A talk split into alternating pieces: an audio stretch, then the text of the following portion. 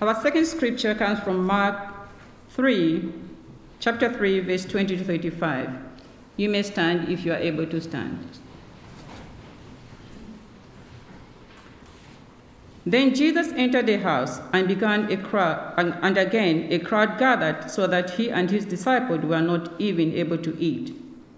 When his family heard about this, they went to take charge of him, for they said, it is out of, He is out of mind. And the teachers of the law who came down from Jerusalem said, He is possessed by Beelzebub, by the prince of demons, he is driving out demons. So Jesus called them all over to him and began to speak to them in parables.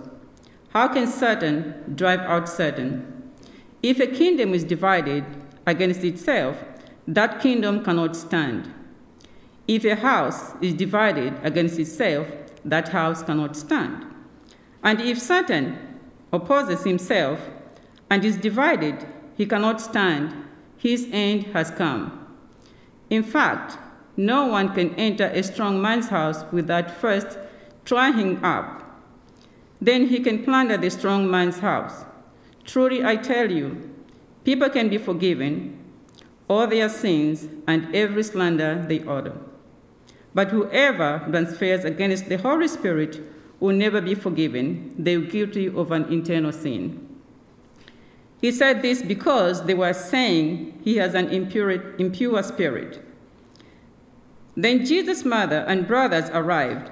Standing outside, they sent someone in to call him. A crowd was sitting around him, and they told him, Your mother and brothers are outside looking for you. Who are my mother and my brothers? he asked. Then he looked at those seated in a circle around him and said, Here are my mother and my brothers. Whoever does God's will is my brother and sisters and mother. This is the word of God. Thanks be to God. You may be seated. I want someone to hear this today. He who began a good work in you, he is faithful to complete it. The onus is on the Lord. Repeat after me. He who began a good work in you. Repeat after me. he who began a good work in you,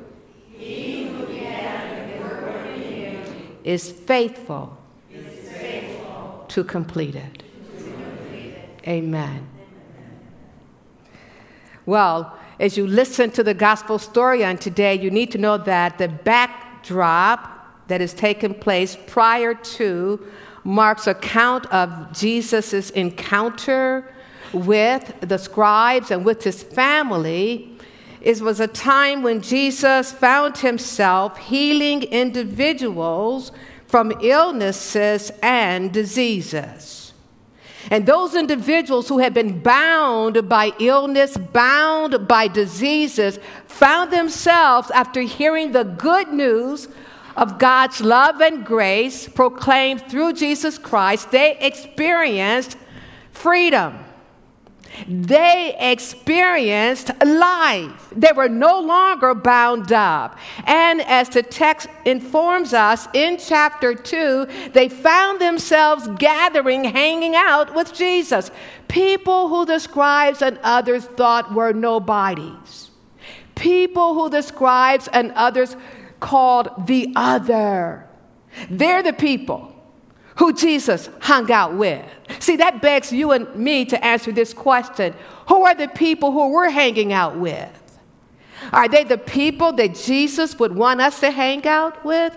Are there other people that Jesus is calling us individually and as Evangel Heights United Methodist Church to hang out with? The people who hung out with Jesus were considered outcasts. Who are the outcasts today? The people who found acceptance, who found a sense of family, who found a sense of belonging, were people that were invisible to so many other people. Oh, Evangel Heights Church family and friends, what a wonderful time to be the body of Jesus Christ. What a wonderful time to be the church of Jesus Christ because we can show the world who God loves and who God sees as family. We can show the world that God is calling everyone to belong. Social scientist Brene Brown informs us that all of us are hardwired to connect with others. All of us are hardwired to belong. And I would suggest to you today that one of the reasons why gangs are so popular with young people, I would suggest to you today that one of the reasons why there are certain groups that are so attractive to other people is because they, have a, they give them a sense of belonging. The church has a lot of work to do, don't we? don't we? Because, see, we've been practicing some, uh, I would call it exclusion. You know, unless you are, fill in the blanks, then you can't be a part of us. But what this text informs us of today is that Jesus Christ is looking for anyone and everyone who is receptive to the good news that God loves us all. Regardless of who we are, regardless of what our zip code is, God loves us all, and God is calling us to be a part of God's family. God is calling us to experience this wonderful sense of belonging. Amen? Amen. Amen. Amen. See, there are some people who are wondering do I belong? If I were to show up at Evangel Heights United Methodist Church, would they accept me? Do I belong? Would they really show me the love of God as revealed through Jesus Christ, if they really knew all that I did and what I was involved in before or even now, would they accept me? Would I belong? Oh, Evangel Heights Church family and friends, I would suggest to you that our response is only one response, and it is a resounding yes. Yes, come. We've been waiting for you. You and you and you. You who does not meet, you who do not meet any criteria other than you are made in the image of God and we love you. And here is where you can experience belonging. Amen. So we look at the text today, and Mark, in his unique way, he, um, he, he, he takes a story He divides it in half and he places another story in the, mid, in the middle of the story he's just divided. What do you mean, Pastor? Journey with me through the scripture. So we begin, we begin this gospel lesson being informed, or I should say, this gospel lesson informs us that Jesus' family is concerned about him. They've been hearing rumors that uh, he's out of his mind, his behavior I would suggest the fact that he was hanging around people that other folk thought were not worthy. I would suggest to you there were some folk who thought he must be out of his mind. It's just like the pastor who goes to a bar and orders Coca Cola and sits there and talks to people. There are some good Christians who would think he must be out of his mind. The parents thought, the family of Jesus thought he must be out of his mind. We need to go and we need to retrieve him. I wonder, hmm, were they only concerned about Jesus? Or were they also concerned about what people would think about them?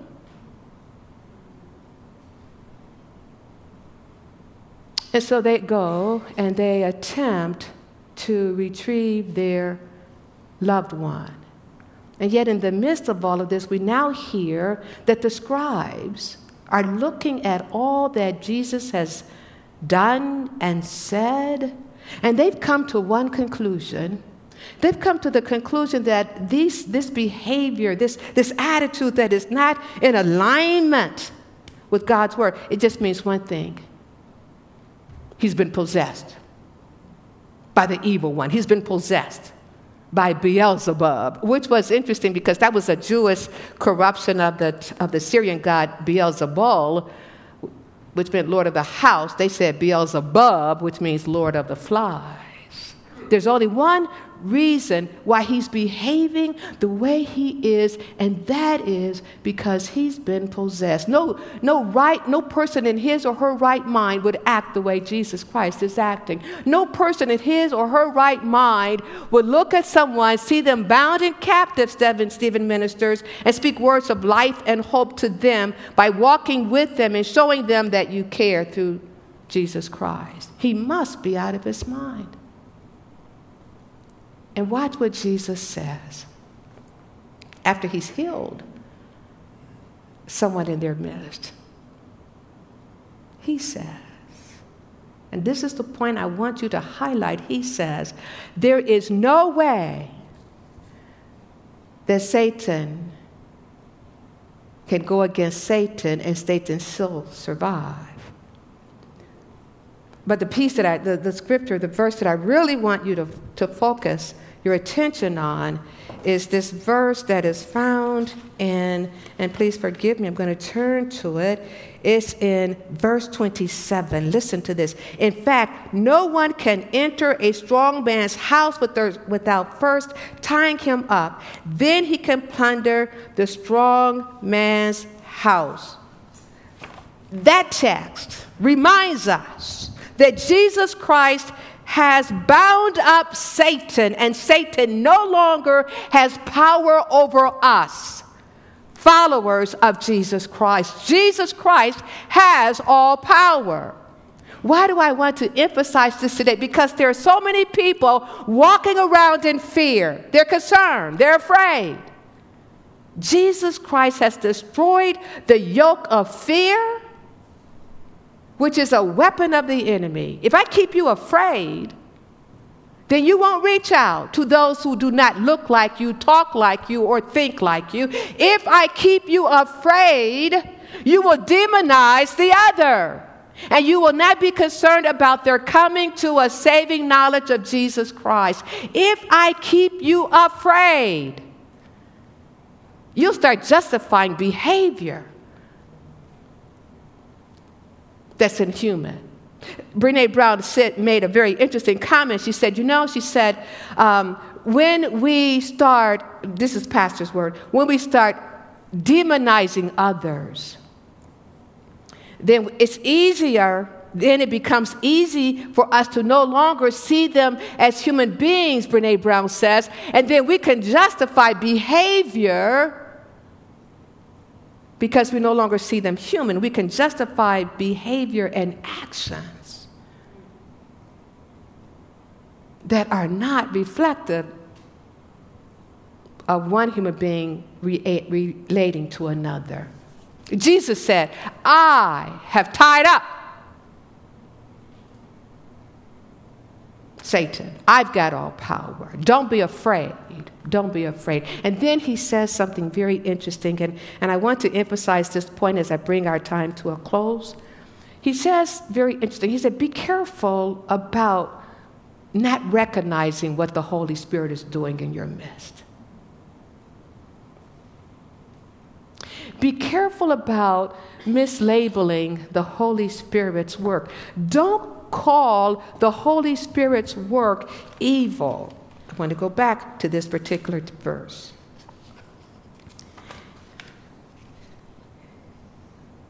Truly I tell you, people can be forgiven all their sins and every slander they utter. But whoever blasphemes against the Holy Spirit will never be forgiven. They are guilty of an eternal sin when I was growing up, people used this particular verse here to say that anyone who committed suicide was going to go to hell. That's not what this text says. This is not condemnation against suicide. This is condemnation against seeing the Holy Spirit at work and thinking that it is not the Holy Spirit at work. I'll give you a classic example. You may know the name, you may not know the name. The name is Kirk Franklin. Probably 20 plus years ago, this young man showed up on the gospel scene. And, and Dennis, uh, he began to introduce music that had a pretty fast beat to it. And He came out with a song called Stomp, although you did not know that while you were speaking today. And so his people, his people were moving, and, and he had the organ to start talking. Have you ever heard an organ talk? We'll talk about that later. But because of the genre of gospel music that he introduced to the world, he was labeled as one who was doing the work of the devil.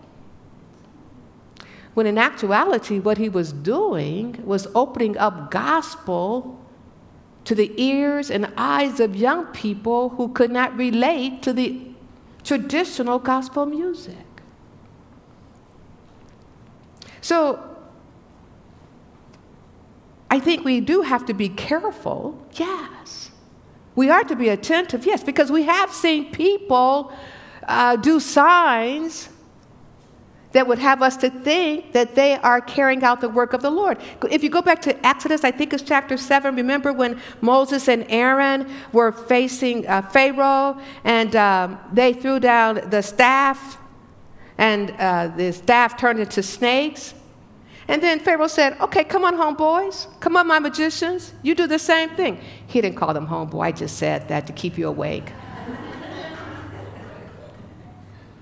He said, Come on, magicians, you do the same thing. And they did, right?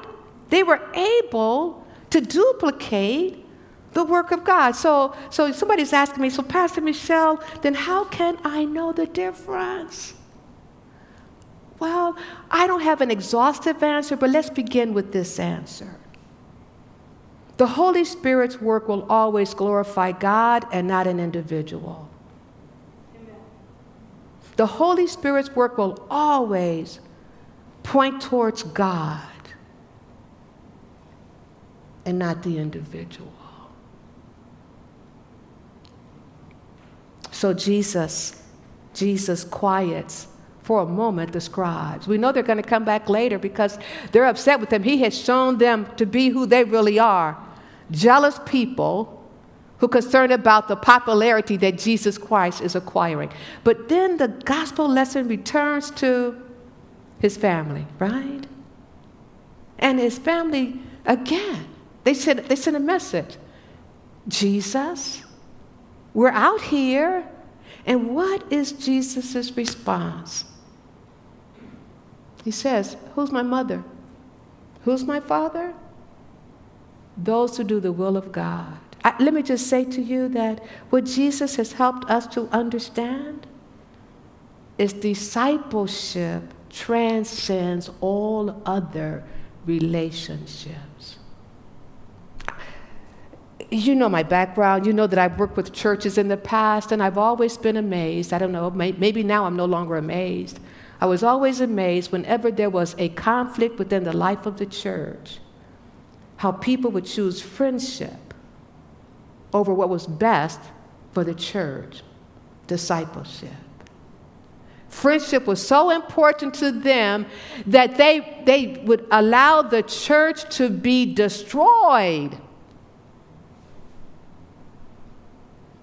for the sake of that friendship. Jesus says, if you want to know who my family is, if you really want to know who my family is, pay attention to those who are following me, who are striving to be all of who I'm calling them to be, who are disciples. Now, for those of you who think Jesus had no regard for family, I want to take you to the day of his crucifixion.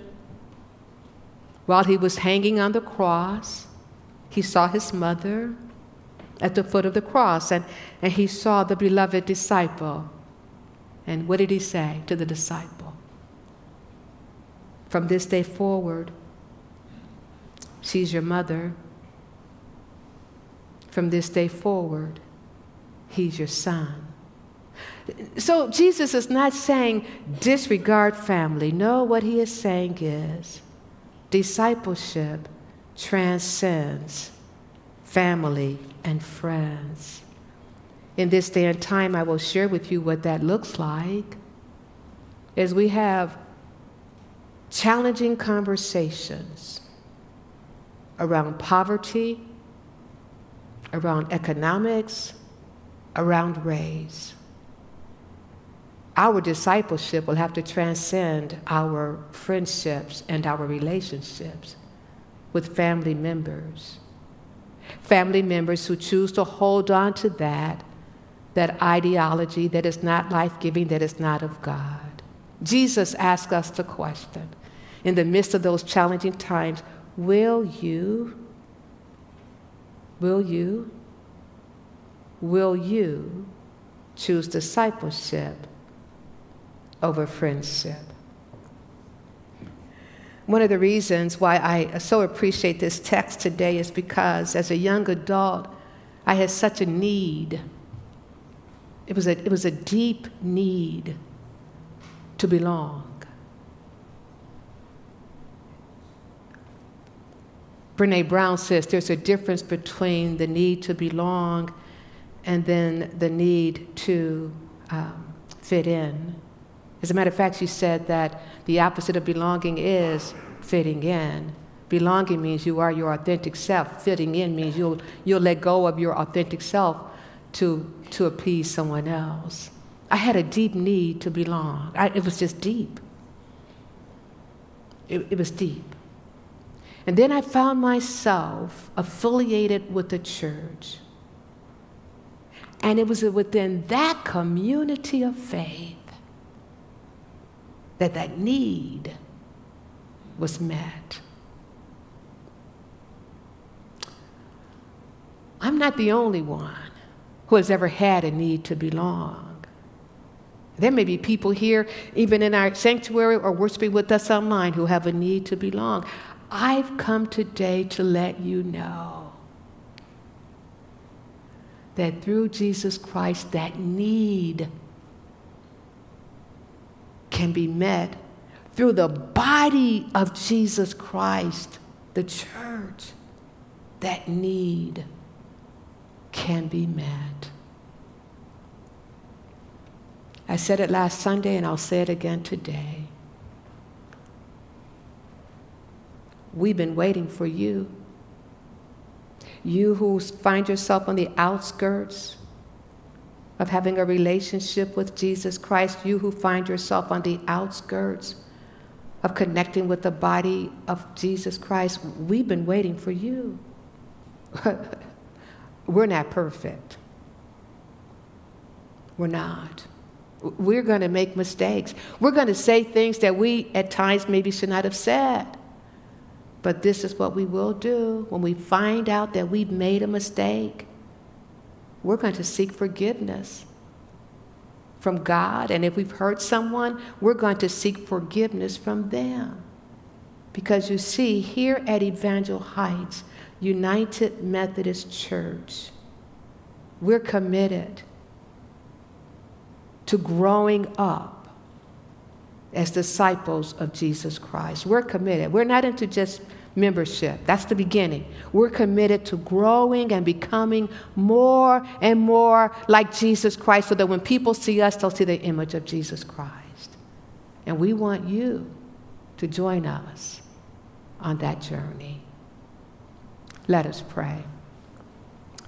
Loving God, we give you thanks so much for reminding us that regardless of who we are, regardless of the labels other people give to us, we can belong to you through Jesus Christ. And, and we thank you for this family that Jesus Christ has created. I pray that if there is one who's longing to belong, let them know that Evangel Heights is a place where they can experience that belonging. Remind them that, that we're not perfect. Yeah, we will make mistakes. But let them know that when we do, we will seek forgiveness so that we can be the brothers and sisters in Christ who are doing your will. Brothers and sisters in Christ who you're calling us to be. In Jesus' name we pray, giving you thanks. Amen.